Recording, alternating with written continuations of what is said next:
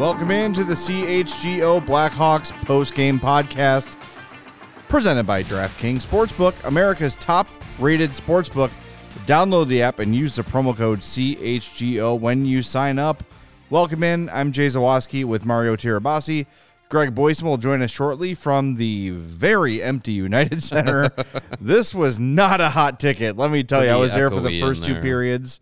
And uh, the Native American Heritage Night stuff was really cool, and it's a shame that so few people were there to see it. But uh, Hawks lose three to one to the Islanders in one of the least interesting hockey games Oof. I've seen in my whole life. And you know, credit to the Islanders; they've got a great penalty kill, uh, but they play a boring ass brand of hockey. Yep. I keep a little game log uh, in my Apple Notes here on my Mac and the only notes I have for the second period are the times of the two power plays. Yeah, like there was just it felt nothing happening. Yeah, it was. Uh, I mean, just someone before this season said about the Blackhawks.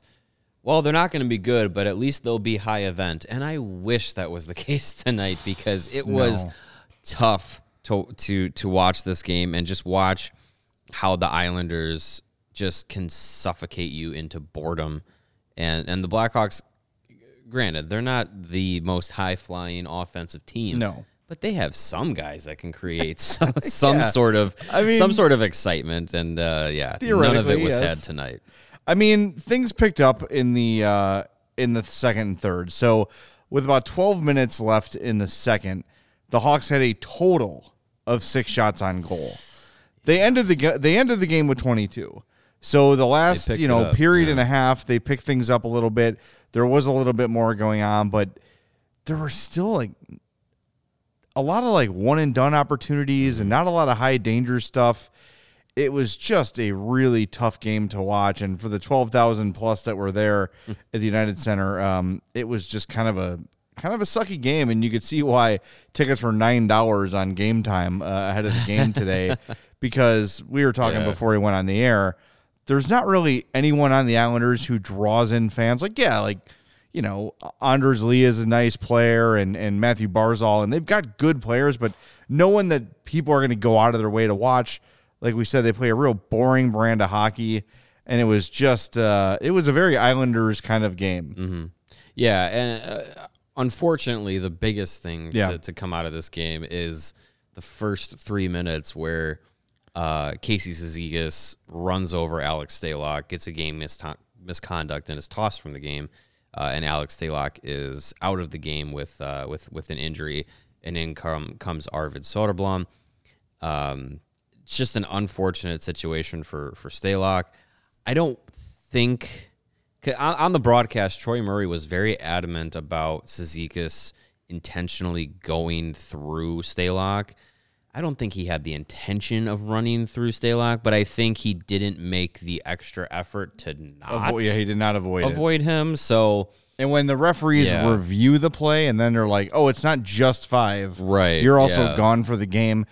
It looked bad. Like, so Greg and I were talking because on the heels of the Max Domi Patrick Kane thing from the last game, mm-hmm. there was no reaction to Alex Stalock getting run, and right, yeah, I sort of thought and we mentioned this last game when you were, you know, doing your post game stuff. Sometimes when a teammate is injured and it looks really bad, you're so freaked out that you kind of forget to react that way. Mm-hmm. And I think that might have been the situation with this one. Is clearly Stalock was down. Was, he was not yeah. really moving. Right. He at one point he did like kick his right leg up a little bit and then started to stand up. But there was a lot of concern from not just the Blackhawks but the Islanders were in there too. Like, oh God, mm-hmm. is he okay? Yeah, because it was it, where the the point of contact kind of came through him was obviously on you know his head, but also was like in his like collarbone yeah. neck area. Just like ugh, it was a it was, it was a scary hit, and yeah, he did take some time to to get back to his feet. So I I could totally see why you know the the initial like hey don't run my goalie I'm gonna jump you uh, mentality really wasn't there because it was like hey uh, you know, my teammate is kind of down in a bad way. Um, so I so I can understand that. And and yeah, I mean it's I think for the entirety of the game, at least for the first period, I would have thought there would have been a little bit more uh, of a jump from the Blackhawks, trying to respond to that, and it just I don't know if it wasn't if it was just that the Islanders just did a good job of negating any kind of offensive push that they tried to get, yeah. Or if the Blackhawks just didn't have the like oomph to really get behind it offensively tonight. But it was just something wasn't there, just something wasn't clicking enough. And like you said, yeah, a lot of like here's our rush, here's our opportunity. All right, that was it. Like just didn't really seem like a yeah. lot of sustained offense. No doubt, and I think sometimes you see when a team gets a five a five minute power play, they don't show a lot of urgency. They know they've got time. They want to sort of. We see this sometimes with a five on three, where on a five on three you're kind of going for that one shot. Yeah, like you're setting up for that great opportunity. I think sometimes you'll see a team, you know, with a five minute power play say, we've got all the time in the world. If we can get a goal here, that's a win. Mm-hmm. And there was not a lot of urgency on that five minute power play either. Granted, and it's true, the Islanders have the league's best penalty kill. They have like going into the game, they had like a 96% yeah, penalty kill rate. They, they said on the broadcast, I, I, caught it, it was like 29 of, of 30 penalty kills. Yeah, and the Hawks killed. got a power play goal tonight on the Islanders, which is, uh, we'll get to that as we go on here through the scoring. But credit the Islanders. They play that suffocating style, especially on the road where there's mm-hmm. no pressure for them to put on any kind of show. Right. And, you know, you, you talk about wanting to take advantage and play with some fire after the injury. Well, that lackluster penalty kill, Dale Tallon used to say this all the time. The, like, if you kill that five minute power play, that is a huge momentum huge turn. Boost, a yeah. huge moment. And, and Quenneville used to say that about a five on three whoever wins the five on three is going to win the game. Well, right? we, and we saw that a few a few games ago where uh, the Blackhawks had you know a five on three to kill. They had the you know the extended five on fours, and and it was just they had six penalties to kill in one period. And they killed them all, and they got a standing ovation after the after the yeah. period was over. So, Huge. killing those penalties is a big boost, no matter if you're the home or the road team. So, yeah, it, it certainly picked up the Islanders, yeah. and uh, they never really let their foot off the gas in this one. Mm-hmm. Um, you know, it, like I said, it was such a low event game. There's not a lot of individual moments that stood out. I think I will say this is Filip Roos's second NHL game today, right? Third? No, second he's played at least I think three. This might have been his fourth. I'll I'll, well, I'll double check. Whatever number it was, mm-hmm. it was to me his least impressive performance. There was a neutral zone turnover, there was a defensive zone turnover. Um, a couple times where he was sort of hung out to dry, where some of the forwards left the zone a little bit early, and I'm sure that is one of the criticisms criticisms we'll hear from Luke Richardson after the game was as things were going on and as the team was getting frustrated, they kind of lost their structure a little bit, trying to create some offense. So Roos was hung out to dry a few times. Also, though, to his credit, had a couple good looks. think he hit the post one time, sent a shot just high. He's he's got a knack for getting a puck through traffic. So as we get into what they're going to do with defense, probably today and probably more so tomorrow, with Seth Jones out, with Alec Regula up, uh, Filip Roos will be front and center in that conversation. I, I do want to point out one guy in a positive way. Six six games for Roos. Really? Yeah. He's played I mean, six this, of the ten games. I mean, this was this was the tenth game. He flip flopped with with Caleb the first few games, and then Seth went down, and, and he's I been in so. a few. I can't. So. It doesn't feel like that many. Wow. Yeah. Um. Anyway, the one guy I wanted to spotlight was Andreas Athanasiou, and we've had some laughs at his expense because he's not the greatest finisher in the world. But when you want to talk about a guy who's had impactful moments in every single Blackhawks game this season, it's Andreas Athanasiou. He is making yeah. things happen. He is attacking. He got a, a, a, goaltender interference penalty of his own for crashing the net hard. No, again, nothing intentional, mm-hmm. but he's going hard at the net. I think he deserves a little bit more credit than he's gotten so far. Um, I really like what he's brought to the team. Yeah, absolutely. I, I think we, you know, in the last few games, we've seen what he can do when he's able to finish those chances that he creates. Yeah. But, but that's that hasn't been the consistent part of his game. The consistent part of his game is just creating those chances, and his speed individually is able to create those chances just by able being able to get behind the defense, being able to to to spring a breakout. Um, you know, he he has that innate ability, and that speed too, along with you know his line mates of of Kane and Domi, that can open up the ice for them as well. And and I think we're we're eventually going to see that come to fruition because you know, as, as he continues to create these chances off, of rush chances, um, off of breakouts, off of beating guys uh, to, to to pucks that are dumped dumped in, uh, in into the Blackhawks offensive zone, th- that space is going to start opening for guys like Patrick Kane, especially, uh, and Max Domi as well. And and yeah, I, I think Athanasiou is. You know, he's he's he's great to talk to. He seems like he's pretty readily available to the to the media, which is great. Um, you know, he's got a he's got a good influence on on the team uh, so far in his short time in Chicago, and and yeah, his his speed is is such a difference maker, and it's something that the Blackhawks don't usually ha- haven't haven't seen consistently on their rosters over the last few years. Um, a guy that he gets compared to a lot is Viktor Stalberg. Yeah, but I think even he's even, better than him. Even more than that, yeah, even yeah. more than that, he's he's got a little bit more uh, to his game than Stalberg did, where he was just kind of just like, I'm just gonna straight line go for it. Athanasiou seems like he's got a little bit more of a complete game to him, but the speed is still the big thing. Yeah, uh, Nate had a comment that Athanasiou has to stay out of the box. That's absolutely true. Yeah, he also needs yeah. to stop pitching at the refs. He does that all the time. Yeah, and Troy Murray was just like, or uh, Vosser said, um, uh, teams teams penalty leader Andreas Athanasiou, and I was like, well, he did get a ten minute for yeah barking at the ref. That really wasn't a penalty leader call, but uh, but yeah, I yeah I, I think if, if he's able, he's obviously way more valuable uh, on the ice than in the box. Yeah, a couple other chats I want to get to real quick. We got a two dollar super chat from Windy City Hockey. Thank you for that hockey. He says Cizikas dropped his shoulder to drive into Stalock. Yeah, I think that's what the referee saw. That's why he got the uh, the game misconduct. I uh, wonder if there will be a suspension coming for that. Probably not, but but perhaps. Yeah. Uh, one here from Sam where he says if Connor Murphy was a free agent, would ever anyone give him four years at four and a half million per? Yes there would be teams lining up to pay him that. I, there is a weird, um, not so not so weird as the Seth Jones haters, but a, a weird conglomerate of Hawks fans that don't see the things that Connor Murphy does on a night to night basis. Um, he is now with with Jones out. He is going to be drawing the top matchups. Mm-hmm. He plays physically. He blocks shots. He is basically, and some publication did this a couple years ago he is basically Nicholas Hjalmarsson. They're basically the same exact player. And I know that's that's sacrilegious to say um, because of everything Nicholas Hjalmarsson accomplished here, but defensively, they're very, very similar. And if you want to call Connor Murphy the poor man's Nicholas Hjalmarsson, that's fine. I think that's fair. But Connor Murphy is a top four defenseman on any team in the NHL, I think. And uh, and he plays his ass off. So is he perfect? No. Is he going to put up points? No. But that's not what he's here to do. He is um, – you know, he is a, a physical defenseman whose main job is to defend and to stop the other team's top talent. And when that's your job, you're going to be looking at the stat sheet at the end of the night and say, "Wow, not great. Look at all he did. Uh, look at his, you know, his Corsi rating or whatever those things might be that you're looking at." And they won't look great, but he played 18-22 in this game. Uh, he had two hits. He had two block shots. That's that's Connor Murphy's game. So I, I, I don't I don't know I, I there's a weird set of Hawks fans that just really don't like uh, Connor Murphy's game. I don't understand it.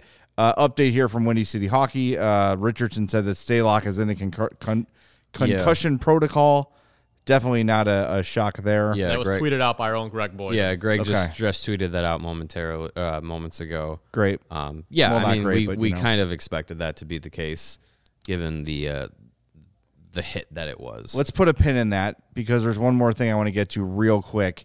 Uh, that was also in the comments. I'm sorry, they're coming fast and furious, so I lost track. Thanks, guys, for but being. Uh, we were so talking active. to me and Greg were talking during the game about Mackenzie Entwistle on the power play, mm-hmm. and I like Mackenzie Entwistle. I think he's a solid player, plays his ass off, really good kid. It's time to give Sam Lafferty a look on the power play. Uh, Robert says Entwistle has no business being in the NHL, let alone power play time over Lafferty and Dickinson. Asinine coaching. That might be a, yeah, a touch brakes. too far. Uh, Dickinson, by the way, was on the power play. He had three minutes and 46 seconds of power play time in this game, so he gets power play time. But yeah, I think it's time to swap swap out um, um, Entwistle and Lafferty because Entwistle is just slow. Yeah, he's I, just a slow, slow man. I like Mackenzie Entwistle as a bottom six option. It's just this Blackhawks team doesn't really have the offensive talent right now where you can fill out two power play units and be like, yeah, that's a full number one power play unit, and that's a full number two power play unit. They're they're kind of filling in some gaps with guys who on m- most other NHL teams would not be getting power play time. Hence, Jason Dickinson and Mackenzie Entwistle getting power play time. Um, I don't think Entwistle's game. Uh, he doesn't have enough the uh, the high level skill at the NHL level where he can be effective on the power play unless you're parking him in front and they're not doing that. which they're not. Yeah. Yeah. Unless you were parking him in front of the opposing goalie and saying, here, just be a screen, be a guy trying to get garbage goals. He could be fine doing that, but he's also, again, not the best option to do that. So trying to get him out there in a skill role is just not effective. And yeah, I would much rather see a guy who has more speed to his game, like like Lafferty, be able to get some He's got some opportunities handles, like too. that. Yeah. he kind of lacks the finish a little bit as well. Sounds like a guy But- we just talked about. Yeah, but I, I, I just think that he is a much better option on the power play. And The other, well, the thing with Lafferty is he he plays penalty kill. He plays tough minutes. Like, Yeah. it might just be a workload thing. sure, absolutely, it could be. That's for sure. But if Jason Dickinson's out there, I think you can give Lafferty a look too. Yeah, I just I just want to see. You know what I mean? I just want to see it, see a different look because I again, Mm-hmm. Entwistle fan, but just I, Well- I was kind of surprised when they were using him on the power play at all. Yeah. and the fact that he's still there is is kind of surprising to me. Well, and he also does penalty kill. So I don't know. Maybe, Yeah, maybe the workload arguments out the door. I don't know. All right, so Stalock's in the concussion protocol. The Hawks have a real dilemma here in goal, and I mm-hmm. think, and I wonder if we'll get this answer from Luke Richardson, and, and Greg will join us here in a little bit. Like we said, is Mrazek, who is skating with the team, healthy enough to sit on the bench and come in if Soderblom gets hurt? Is he okay enough just in case that happens? You give it to I said Soderblom. You give it to Soderblom every start until you deem Mrazek 100% or as close to 100% as he's going to get. But if something should happen, is Mrazek right now healthy enough to come in and spell him for a little while? That's the question. Because if he's uh-huh. not, they have to sign or trade for somebody. Yeah. There's there's no they're not going to bring Jackson Stauber up here. Well, well, uh, Jackson Stauber uh, left his last game. Oh yeah, he got hurt too. Yeah. That's right. So it's it's down to uh, Mitchell Weeks was was called up from the ECHL to the Ice Hogs, and Dylan Wells, who is on an AHL only contract with the Ice Hogs. Those are their two goaltenders right now um, in Rockford, with uh, Soderblom being up here. So yeah, they're either signing one of those guys to an NHL deal, which is fine. They have the cap space to do that. Yeah, it's it's- not gonna, not we're not talking about a a cap crunch uh, issue here. It's fine for them to do that if they need to in a pinch. Um, there's also some goaltenders on the NHL free agency market that could step in if they if they needed to. Um, but yeah, I I- think Do you want me to go through that list real no, quick? I went through it before. It's okay. uh, some names on there. Uh, I, I tweeted it out. Uh, Braden Holtby is on that list, but His he's also pseudo retired, yeah, so I don't probably think that's uh, that's an option. Uh, former Blackhawk and former Ice Hog JF Berube is out there. He's uh, he's familiar with that I ninety drive. Sure. Um, local kid, uh, lo- kid, local guy Garrett Sparks, Local man. local man Garrett Sparks is out there. Um, hard pass, uh, and then a couple other guys. Tyler Parsons is out there as well. I, I, I think the easiest route is to pro, and they they had to do this. It was either last year or the year before. Uh, they had to do this with Cale Morris Yeah. and they he Also was- available, by he- the way. Also available. He was on an AHL deal. They signed him to his NHL deal. It didn't hurt them at all cap wise. Um, so they'll. I would think if Mrazek is not good enough physically to dress, that it'll be a situation where they'll probably sign Dylan Wells to an NHL deal. Um, throw somebody into the mix in, in Rockford for a short time, uh, just to kind of piece things together. I think the the the risk you run with Mrazek is, you know, knock on wood. Let's say Soderblom starts a game, right? And you say, okay, Mrazek's not hundred percent. We probably won't start him until he's ready to go. But then something like this happens. Yeah. Like what happened tonight. And, you know, uh, Arvid gets hurt, and then you're kind of throwing Mrazek in there, who's already kind of also hurt. So I don't think it would be a. It, it, I don't think it would be a great situation. And given his history of groin injuries and issues, I think the team is really making it a point to try and make sure that they're not rushing him back. So be interesting to to see what they do. But I I think the most likely route will be um, seeing Dylan Wells get an NHL deal here for just a short term replacement. Uh, a couple comments. Uh, Sam said, "Bring in Commesso." Nope, he's in college. He's Can't in do college. I could do that technically. Yeah, but no. Jack LaFontaine did that last season with the uh, Hurricanes, that, but that would that's just a that's a waste of no. Yeah, it's a waste. and uh, Bijan says Delia. Delia is a Vancouver Canuck, unfortunately for him. Yeah. Uh, so there you go with Abbotsford that one. Canuck. Abbotsford, thank you. Uh, Greg is he's with uh, Jeremy Collin again.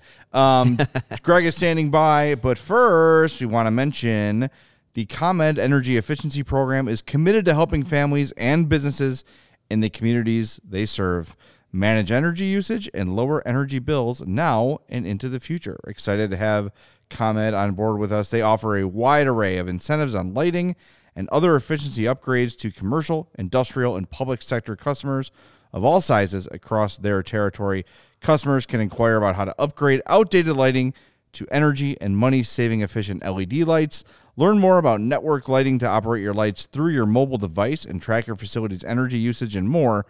Incentives have recently increased for indoor, outdoor lighting, and networked lighting controls, making these projects even more cost effective than before. Visit comed.com slash poweringbiz now to start saving money and energy. To start a project, contact them at 1 855 433 2700 for more information.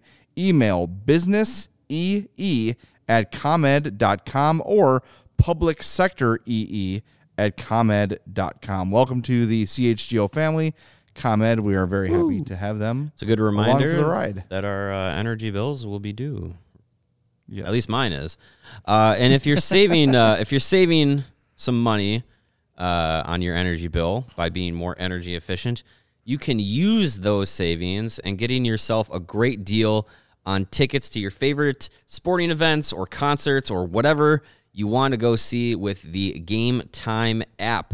Game Time is the hottest new ticketing site that makes it easier than ever to score the best deals on tickets to uh, your favorite sporting events, concerts, and shows. Ever wanted to sit 50 yard line at the big old Bears game coming up on November 6th? I think there's a uh, event that's going to be involving uh, the CHGO crew That's on. November 6th. Uh, I believe, yes, the official CHGO tailgate, Chicago versus Miami in the professional football grounds.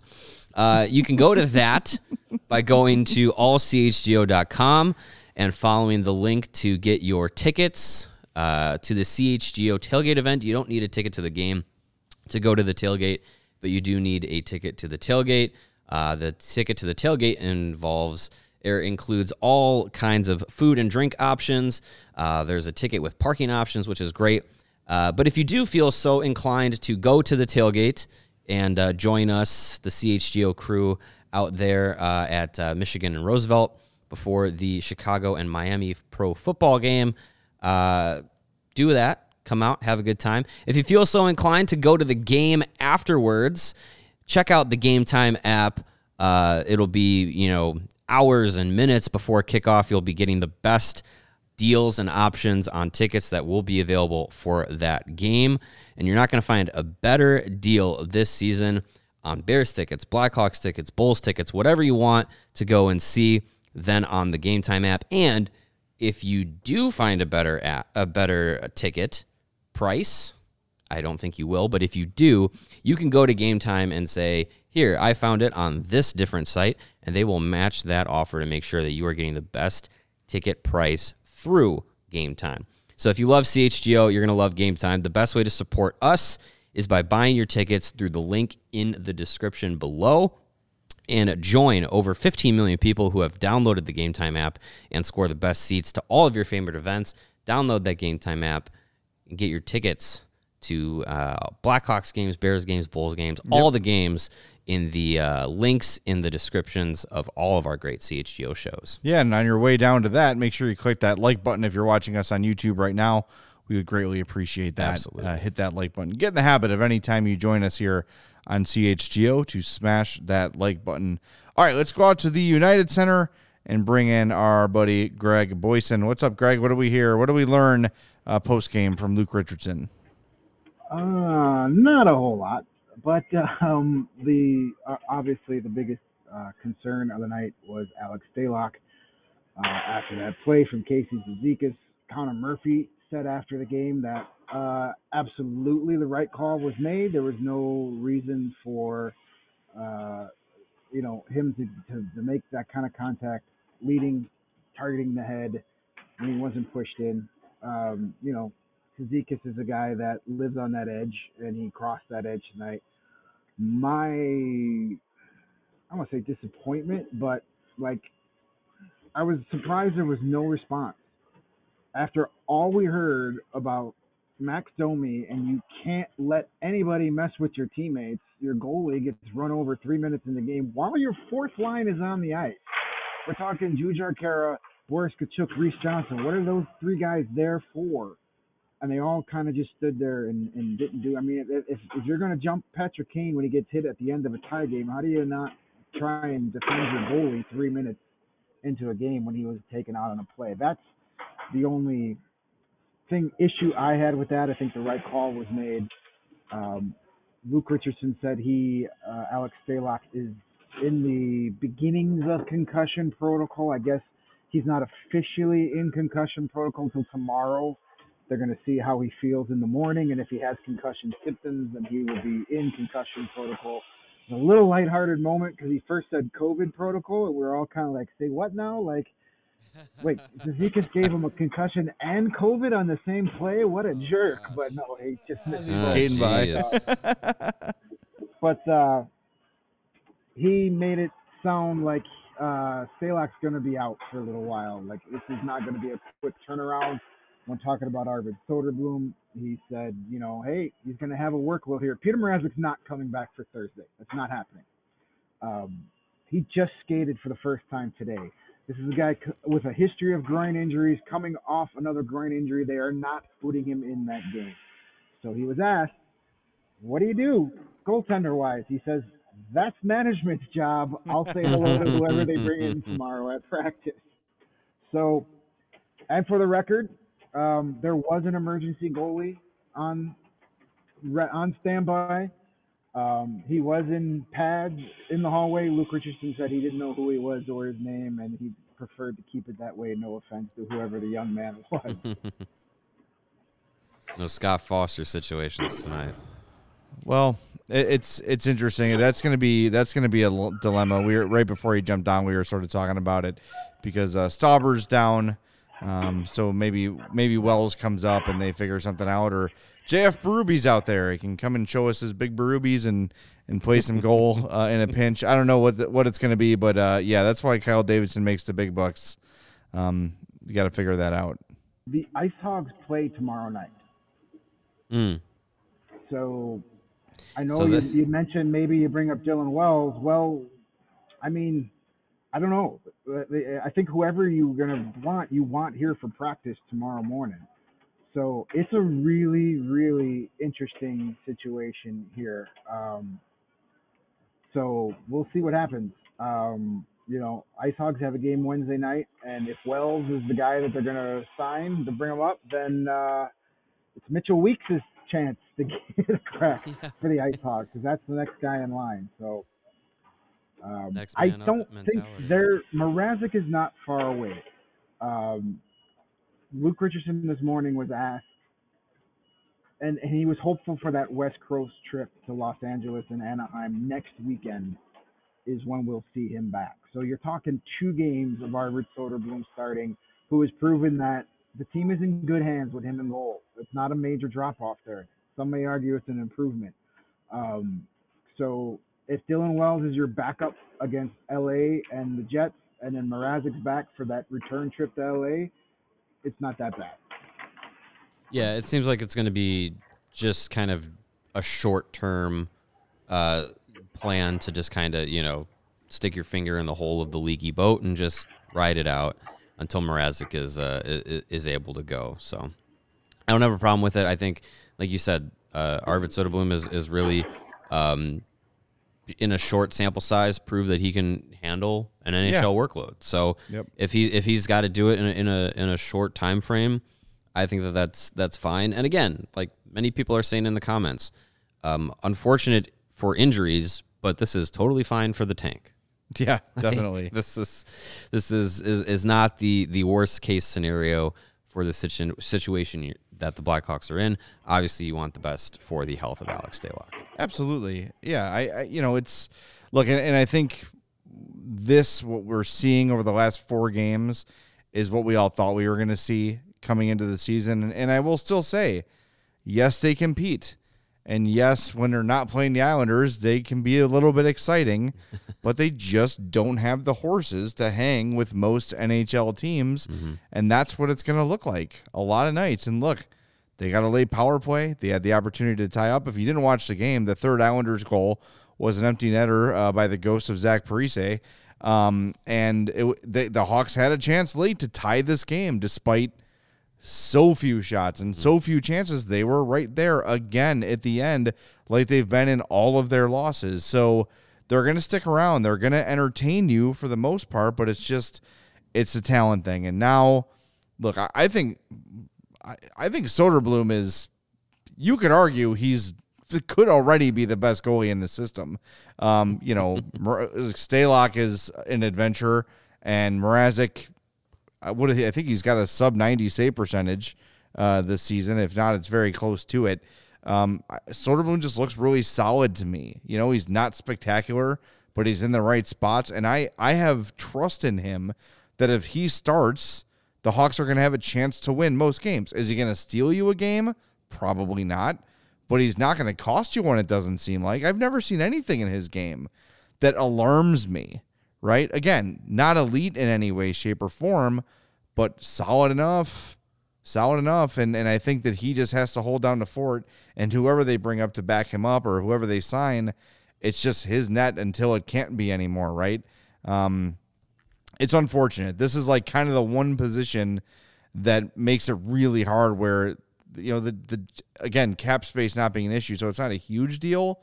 But if they go in and sign a free agent then Mrazek gets healthy, then Stalock is healthy, then what?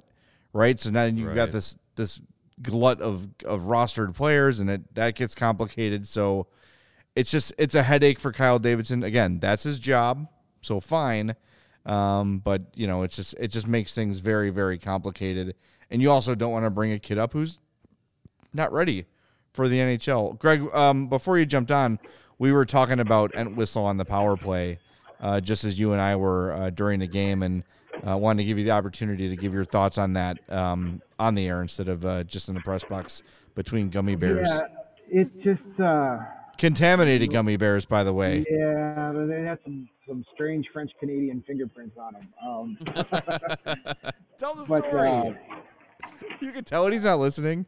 Yeah, I, I witnessed Marc Bergevin go barehanded reach into the gummy bear bin. Didn't use the spoon. That's for Bergevin just so, uh, barehanding yeah. gummy bear. Oh God! what are you doing, dude? There's a spoon. yeah, I, I, gave, I gave the I gave the gummy bears like a good period before I went back and was like, okay, the jar is completely full. These are obviously fresh gummy bears and Marc Bergevin's nowhere around, so I'm going to grab him before he comes back. Um, oh man, that's anyway, rough. unfortunately, that was the highlight of the night because that game sucked.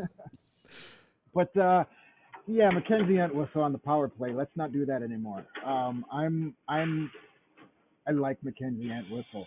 He's a great kid, awesome to talk to. Does his job really well when he's put in his specific role, but he should never be on an NHL power play. He doesn't skate well enough to create his own chances. He doesn't shoot well enough to when he gets a chance. Like he doesn't pass well enough to set somebody else up. It's kind of like he's just there to fill a position when he's on the power play. And I'm not trying to badmouth Mackenzie Entwistle. I like him.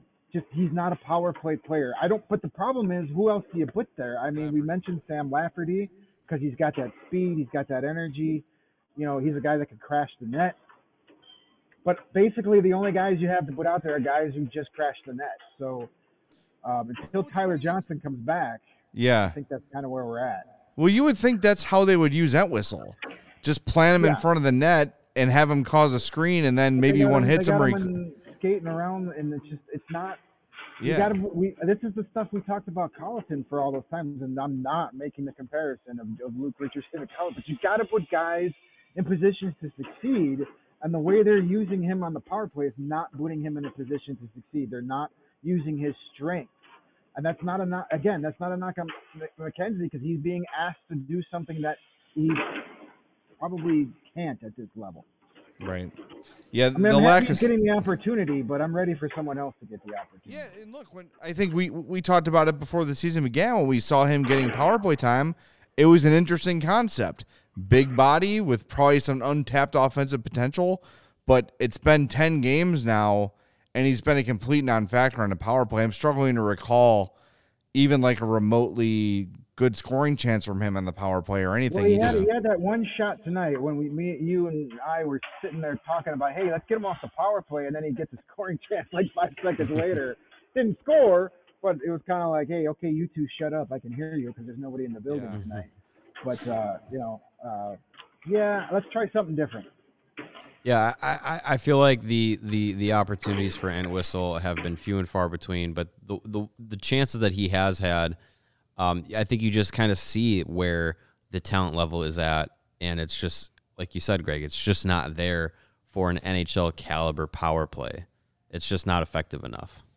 Yeah, he's not a shooter. He's not a sniper. And if you're not going to use him to be a net front presence guy, then what are we doing? You put him out there to stand in front of the goalie and take away his eyes and have a puck hit off his his eye and go into net, like get, give us four or five uh, Artem Anisimov specials, I'm all for that. That's more suited for his game. But you got him above the dots trying to like score on wrist shots, and that's just not his game. Yeah. I uh, wanted to get back to um, the thing you led with uh, when you joined, jumped on, Greg. We got to it a little bit to start the show. Was the lack of response from the Blackhawks um, after Stalock gets hit and knocked down, and and I said, and and I think you and I talked about it. I don't know if it was on a show or off a show, but uh, in reference to the lack of response when Raffi Torres hit Marian Hossa, was I think you see a lot of guys when they see a, a teammate that injured that they just are so concerned that they don't even really think to respond. I wonder if that's a little bit of what we saw uh, in this one because Stalock went down quickly. He went down hard. He was motionless. And one of my pet peeves as a hockey fan is when a guy is boarded and clearly unconscious, you'll have scrums around those guys where their lifeless bodies are on the ice and they're knocked out, and guys are like hitting, pushing around mm-hmm, the guy, yeah. and their bodies are just like like a dead yeah. fish on the ice. Like stop. That's scary. At some point, you got to stop and be careful and protect your teammate. So I wonder if that was a little bit of it, but but I think you're right, Greg. Like it was a little disappointing not to see someone at least grab Cizikas and give him a what for. Yeah, nobody even made a move towards him. They just kind of stood there. I mean, I don't know if it was because you know part of the reason that that Cizikas was able to drive to the net like that is because they got caught in the line change. So maybe the guys that were on the ice didn't really see the play happen because they were making a line change or they were trying to get back quick enough. I don't know, but you see your goalie lying there motionless. I'd at least like to see a guy take a swat at the guy that put him there. You know, I'm not asking for blood, some sort of response. I was a little surprised that happened, especially again after all the cheerleading we got about Max Domi standing up for Patrick Kane in the last game. You know, I guess if you're not, you know, I, I don't want to say different rules apply for different guys, but if they should, somebody should have done something.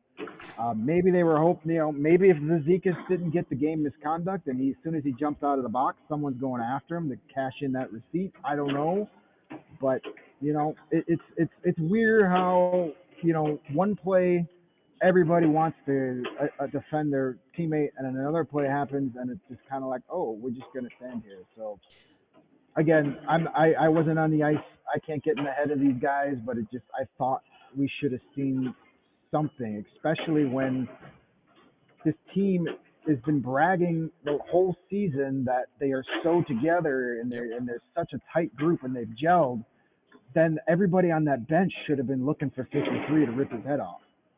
I think I, I think the point you made, Greg, is is is one that I'm kind of thinking about too is that after the Max Domi um, fight in the in the last game, where you know he he's he's standing up for Patrick Kane in the moment, which is unquestionably what you want to see from from a guy uh, like Domi and standing up for a player like Kane. Um, but that took a power play off of the board in a tie game in the third period, late in the third period. Yeah. I wonder if maybe there had been some some discussions internally with the team from Luke Richardson or coaching staff or whatever, where they say like, "Hey, I'm not gonna ever say don't stand up for your teammate." But also have some situational Yeah, awareness. aware, yeah. So I wonder if If you see that ref's arm up, I wonder if some of the if the players on the ice may have thought, "Hey, we have a power play here. It may be two minutes, it may be five minutes, whatever." And the point you just made, Greg, where they say, "Hey, he he comes back on the ice. That's when we force him to answer for for run and Stalock."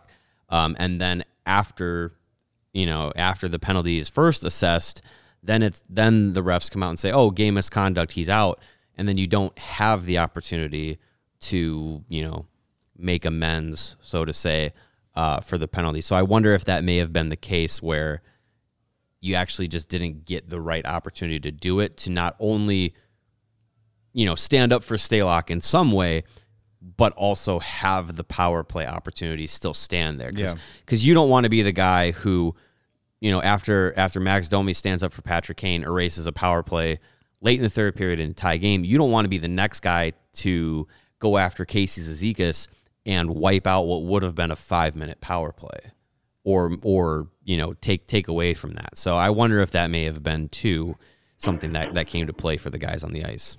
Possibly, and I'm the guy that argued for situational awareness uh, the other night with the Max Domi thing. But to me, scoreless game, three minutes in the game, that's when you go crazy. That's when you lose your shit and go after the guy because you've got Right. 57 minutes to make up and get more power plays. Um, Sure. So yeah, I mean, there's so much that happens. It's a snap judgment. It happens in the heat of the moment. So many factors go into that. I'm not going to stand here and and you know say I'm in the head of the five Blackhawks that were on the ice. Um, it's just it's just a little disappointing. So we'll see. Hopefully this isn't a trend that every game we're sitting here going, well, you you know we got to defend our injured players. Let's stop getting our player Yeah, injured exactly. and having guys take run at them. But the biggest way you could have avenged that play was scoring at least once on that power play, and they they didn't do crap on that power play. It was lousy. There was no urgency. Uh, Luke Richardson talked about it, saying that that uh, and, and Caleb Jones first in the locker room said we let Alex down by not scoring at least one goal on that power play. Uh, so he they wore that, and they Connor Murphy kind of echoed that too, saying you know best way to to make that hurt is by taking advantage of that power play, and they didn't do it. And Luke Richardson said there were a lot of moments on, especially on the power play, where the where they waited just a second too long to either shoot or pass. And he said a team like the against a team like the Islanders, you have to be quick. You have to get that puck off your stick quickly because if you wait for something else to open, it's never going to be there against a team that plays defense like them. So, you know, that was he that was Richardson's explanation for some of the failures not only on the power play but offensively as well that they just they thought they could be a little more patient and wait for something to open up but the Islanders never gave them anything. Yeah. Um, back to this Cizikas thing. Uh, Shep brings up in the chat. He said, "I think it's more about not hitting number eighty-eight ever," and that's kind of like, I don't know. It's kind of something you don't want to say, but it's probably a little bit true. Where the value of the player being hit is a lot higher when it's Patrick Kane than when it's Alex Stalock, right? Like But he's your starting goalie. I know. I agree with you. And I think there should have been a response.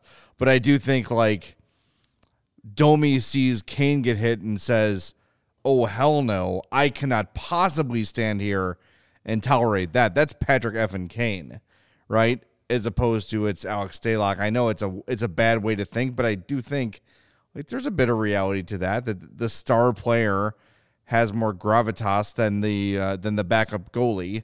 Uh, you know, and, and and I think there's a there's probably more of an expectation on the players too to stand up for somebody like Kane versus Stalock. But Mario, I think you're right.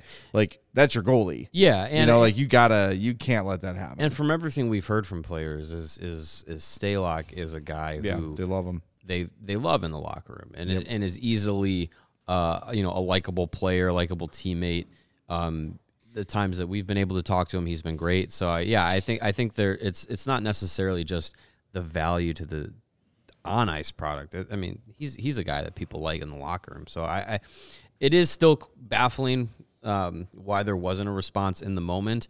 Um, again, I just I, I think maybe there might have been something of the instinct, as I see a lot of people saying in the chat. There might be something of the instinct that was a little bit taken away after what we saw um, from Max Domi in the last game. Yeah. Well, there was uh, there was a little bit of a response in the form of Andreas Athanasiou, who uh, yeah, when he had the opportunity to not stop and get some contact on uh, Ilya Sorokin, he took full advantage of that yeah. and got a got a two minute minor for goalie interference. Um, you know, it wasn't the same type of play, but his you could argue his contact was far more intentional than Cizikas' was, but it was less dangerous because he didn't hit him in the head. Right. Um, so there was a little bit like, hey, turnabout's fair play. You're gonna take a run at our goalie. I'm gonna take a run at yours, and you know, little gamesmanship there. I guess I guess Athanasiou was a little upset that Ty Domi uh, overtook him for the team leading penalty minutes, so he had to go and get a couple minors in that first period. Put a dollar in a Ty Domi jar. Uh, hey, we don't have it's his one, birthday. So until we do, I'm going to keep saying it. I that's just it, it's in my head. I've never, I have no idea. It's not like it's not like Ty Domi is some is a name I've said a whole lot in the past yeah. 25 years. So Seriously. I'm just, I don't know. Must have been that fight I saw him against Bob, uh, at the here uh, 20 years ago at Bob Probert. It's just burned in my brain. Uh, it is his birthday, by the way, Ty Domi. Yeah. So uh, Max Domi put a nice uh, birthday greeting to his father on his Instagram. At Max on Instagram. We got in that one quick. Yeah. uh, but pretty cool. It's Max Domi just kind of reacting to his dad's fight videos. Steven has it on the screen here. But if you got Instagram, uh, follow Max on Instagram. He's really good. Like he is a he's a good social media um, yeah. character, Max he's, Domi. He's got some personality. The NHL sure. had one idea it's called Two Truths and a Lie, and they publish like a new one every day with like the same five players. Nice. And Max Domi is one of them. Uh, but yeah, go check that out. It's pretty cool. Him talking about uh, his dad, who is one of the toughest dudes in hockey history. Mm-hmm. Um, happy birthday! I can't say I hate Ty Domi. I'm sorry. Yeah, like he's probably a great guy, but he's punched too many people I like. Ty, it is your birthday. exactly right. Give him the office treatment. On one more trip around the sun. Um, yeah. We got a question. I see uh, Lebowski's asking uh, Ducks and Sharks are playing. Who are you rooting for? We're rooting for overtime. We We're want all those games between Anaheim and San Jose to go to overtime. It's uh, 429 left in the second, so we got some time to get there. Yeah. But, um, Erik Karlsson had two goals on the same shift. He yeah, sure he's, did. He's back, man. Yeah. He sure uh, did. Hey, that's our, the theory of someone's got to score, yeah. right? Shine up that Norris Trophy. Yeah. All right. Before we wrap up and get to the four stars of the game, Greg, I, you and I had the chance to take in um, some of the Native American Heritage Night festivities uh, before the game and during. We ran into Danny Wirtz, who was down just like among the people. Um, you know, just he was Man not people. He was not on stage. He was not talking on the mic. He was just watching the celebration kind of from behind the crowd a little bit. We got a chance to chat with him for a little bit. Um, but just really, they did a nice job. It's a shame that it was such a small crowd uh, to see the the great things they did. But the pregame uh, festivities in the atrium were very cool to see. You've had Native Americans who were very very old to young children, all participating in these uh, uh in these native uh, dances and rituals. Um, they had a, a little bit of an extra feature online today about Blackhawks legacy obviously the Alex Stalock and uh, Petr Mrazek uh, special goalies, goalie masks designed by Native American artists. Uh, I think they really did a, a good job today, um, beyond what they usually do with the land acknowledgement, which is wonderful. They also the uh, every game they honor uh, service members, and both service members were Native American women, um, which is very very cool to see. So awesome. I think they I think they knocked it out of the park, and uh, hopefully those things continue because education is what you know what what the what the, the Native American tribes have told the Blackhawks is one of their big fears is just erasure. It's just being forgotten about and their culture disappearing. So any way you can amplify those things in front of twelve thousand or twenty thousand or whatever, um, you know, if ten percent of the people took something away from that, I, I, thought it was great. I thought they did a really nice job. They they also had some of those on the on the game broadcast oh, cool. on TV as well. I, I, I again I, I don't see a ton of the TV games at home uh, when they're at home, but um, I'm not certain that the land acknowledgement is is always on the TV broadcast. But it was it was tonight, which I thought was a good touch. Um, and yeah, the like like you said the um, the education and investment in the in the education, learning about it, and also spreading the word that the Blackhawks have done. I think is coming from a genuine place, and I think it's it's it's more than I think we've seen in in many years. So, um, the more that they do that, the the better, and I, I, I hope that they continue to uh, you know really amplify the those um, Native American voices and, and, and heritage. And I, I, I, will say too, there there is there is a lot of sincerity to it. Um, it is not lip service. It is not just doing it to to prevent controversy or push away the logo discussion for another day. I, I truly believe in conversations I've had on and off the record with uh, Blackhawks leadership that it, this is something they do take very seriously, um, especially since Danny and Jaime took over things. Uh, Danny Wirtz and Jaime Faulkner took over. There has been a amplified investment in those communities, both financial and with their time and their energy and those sort of things. And, and they really are as well. Uh, I'm sorry. On their platform as well. Yes, they're mm-hmm. using their platform to um, to amplify those messages and those voices. And that's look, that's I think to, and I don't want to speak for Native Americans. I can't, but I think when you look at the issues facing the Native American community, the logo is very low on their priority list. There's a lot of very, very important things that they are going through and dealing with to this day um, that the Hawks are helping them address. And that to me is that that's important. That's important. And whether or not the logo should continue is a conversation that will go on until it's gone and probably beyond that if it ever is. But um, what they're doing so far seems sincere, seems genuine, and seems to really be helping. So it's great. Yeah. I, I was glad we went down to see that. It was really cool just to see all the traditional, uh, you know, clothing and, and face paint and headdresses. It was so cool. And to hear the chants and the, and the, and the singing and the, and the drum. And just to tack on what you said, this isn't lip service. Danny Wirtz is passionate about this. When he came over and talked to us, he's genuinely excited about how many different – dance troops they had, and and he was like, make sure you get upstairs and see the the the feature on the war drum and, and learning. It's so important we educate. We didn't just want to have a guy beating a drum out there and be like, hey, it's the same guy that's in the 300 level with his drum from home. No, they gave you the story about what the war drum represents and its history, and then they had the drum circle uh, before the national anthem. So he's he's got a lot of pride in the North, the Native American education that they're doing. So it, it's not just the hey, look what we're doing, so we don't have to change our logo. He it, he means it, and so does Jaime Faulkner when they talk about it. I, I, I believe that wholeheartedly. All right, let's get to the fourth stars of the night.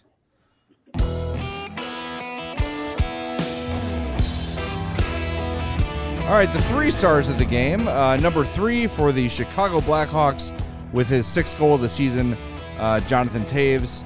Anders Lee picks up the second star of the game. He scored his fifth uh, fifth goal of the season in the first period, and the number one star goes to Brock Nelson, who scored his fourth goal of the season, the game-winning goal uh, as well. So uh, they are the three stars. It is time for us to give our four stars of the game. I'm going to go with Arvid Soderblom. Ah, yeah, hard to argue against that. Greg? I too am going to go with Arvid Soderblom. Uh, I think I'm going to change it up here. I'm going to go with Arvid Soderblom. Um, we're gonna we're gonna break the rules here. There literally was no one else to choose from yeah, I mean, who was any anywhere noteworthy in in this game. Um, so yeah, Arvid coming in in a game that he was not uh, per- expecting to play, and came in and honestly, if if the Blackhawks offense was was anywhere to be uh to be seen tonight, he gave them an opportunity to be to be competitive in this game, and and just uh, just wasn't in the cards uh, for the guys playing in front of him. Yeah, he he talked a little bit after the game. Um, Arvid is not a man of many words. Uh, that's still part of his game that he's he's uh, developing. Uh, but he says he's he's far more confident now than he was the brief time he was in the NHL uh, last year. You know, he had that brief appearance last season. It wasn't great for him, but he says he's more confident. And Luke Richardson keeps saying how impressed he is about how calm he is. And maybe that's a contrast because if you watch Alex Stalock for three periods and you see Arvid Soderblom for five minutes, mm-hmm. it's, a, it's mm-hmm. totally different. Um, but maybe it's not just the black pads anymore. There is uh, there is a comparison to Corey Crawford there between Soderblom and, and, and him because he is just so compact, very little wasted motion, just like Crawford. And you know, part of a lot of people said, "Oh, Corey Crawford never made these huge, big saves because he never had to because he was always in the right position." Kind of like the people that criticized Ryne Sandberg when he played second base. He never dove for a ball. He never had to. And Soderblom kind of has that. He never makes that sprawling across the net save because he's rarely ever caught out of position. His positioning is so good for a young goaltender. Um, and then, as, of course, I put that on Twitter. And then three seconds later, he gave up the goal to Brock Nelson. Uh. Um, but ah. it was to his glove side, so I'm not wrong. there you go. All right, Greg. Thanks for uh, jumping on. Appreciate it, man. Have a safe drive home. Yep. We will talk to you tomorrow at two thirty for our uh, remote edition of CHGO Blackhawks. I'll, I'll be at uh, practice tomorrow morning and see if we get any further updates on Alex Stalock and uh, the goalie situation. Awesome. Sounds good. All right, Greg. Thanks, man. Everybody, make sure you're following Greg on Twitter at Greg Boysen. And uh, now it is time to assign our DraftKings king of the game. I wonder who it could be. King of the game today goes to you guessed it, Arvid so- uh, Arvid Soderblom. King 28 Arvid. saves, two goals against, a 93.3 save percentage. Coming off the bench, uh, ice cold and not expecting to play.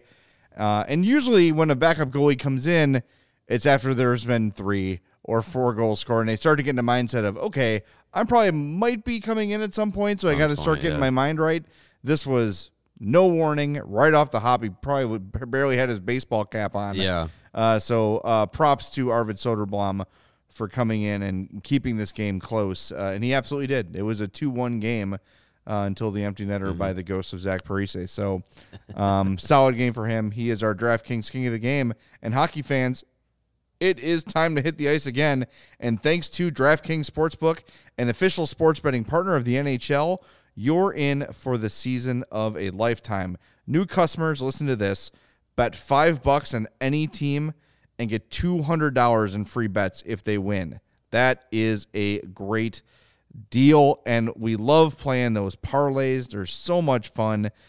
If you haven't done the parlays yet, you can turn small bets into bigger bets with same game parlays. You go on the DraftKings app, you pick out a couple things you like. Like let's say you think Patrick Kane's going to score you think it's going to be the over, and you think, uh, you know, uh, you take the Hawks on the money line. You combine those bets, it increases the odds, and you hit those, and you get an even bigger payout. It's a really fun way to play. When those hit, it is the best feeling in the world. And it's a way, if you want to bet like a buck or two, you can turn a dollar into 50 bucks if your parlay hits. Yeah. So they're just a ton of fun to play. Get real adventurous. Yeah. Uh, the the best thing, DraftKings is safe and secure and reliable. You can deposit and withdraw your cash whenever you want.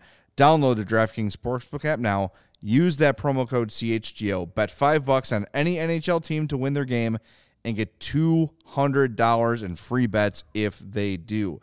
That's code CHGO at DraftKings Sportsbook an official sports betting partner of the NHL.